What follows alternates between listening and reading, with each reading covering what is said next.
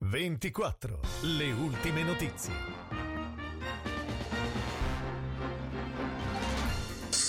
Buona giornata dalla redazione di VCO 24 in studio Lucia Panagini, queste le notizie principali. Incidente in superstrada stamane con un centauro finito sull'asfalto all'altezza dell'uscita di Mergozzo, direzione nord.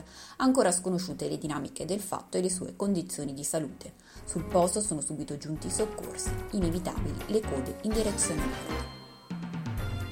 Coronavirus in Piemonte, 27 nuovi contagi, di cui 19 asintomatici, 5 ricoverati in più non in terapia intensiva. Sono questi i dati resi noti ieri sera dall'unità di crisi della regione. Sono 8 in più le persone virologicamente guarite, comunicato anche un decesso di persona positiva al virus. Nei giorni scorsi una pattuglia della polizia locale di Domodossola ha rinvenuto un'auto in sosta con targhe straniere.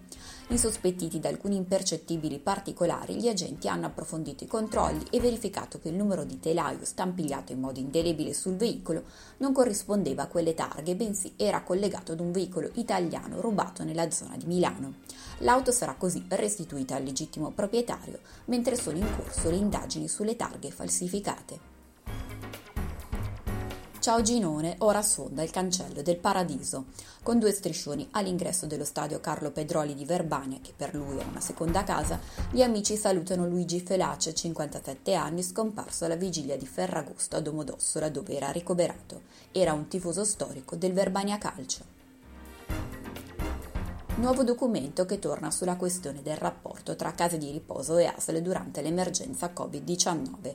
Le strutture ribadiscono, a fronte delle risposte dell'ASL VCO giudicate insoddisfacenti, la necessità di una vera collaborazione.